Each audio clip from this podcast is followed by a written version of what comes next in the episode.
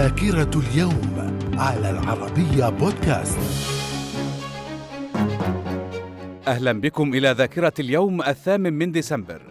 في عام 1941 الولايات المتحدة تدخل الحرب العالمية الثانية إلى جانب قوات الحلفاء بعد الهجوم على بيرل هاربر.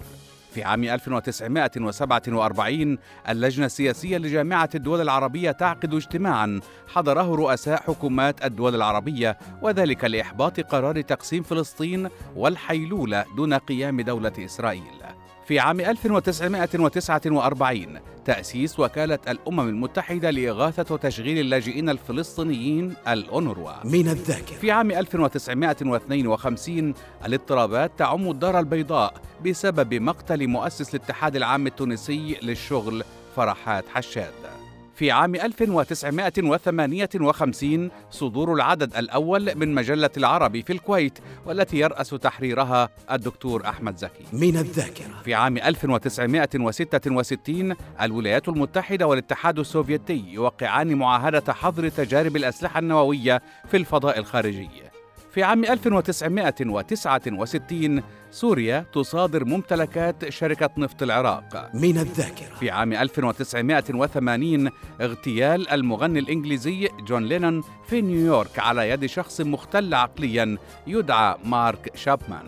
في عام 1947 الرئيسان الأمريكي رونالد ريغان والسوفيتي ميخائيل غورباتشوف يوقعان في واشنطن اتفاقية إزالة الصواريخ المتوسطة المدى المركزة في أوروبا. من الذاكرة. في عام 1991 تأسيس اتحاد الدول المستقلة والتي جمعت الدول الخمس عشر المستقلة عن الاتحاد السوفيتي.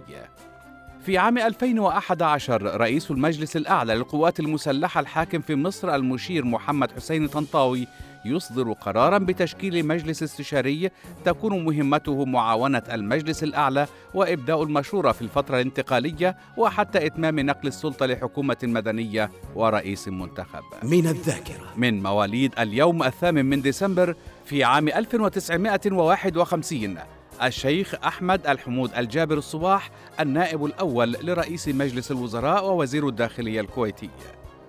في عام 1952 عباس النوري ممثل سوري. من الذاكرة. في عام 1953 كيم بايسنجر ممثلة أمريكية. في عام 1981 ميكا السهب مغنية وممثلة مصرية. من الذاكرة. وفي مثل هذا اليوم من كل عام يحتفل بيوم الدستور في رومانيا ويوم عيد الأم في بنما. إلى اللقاء.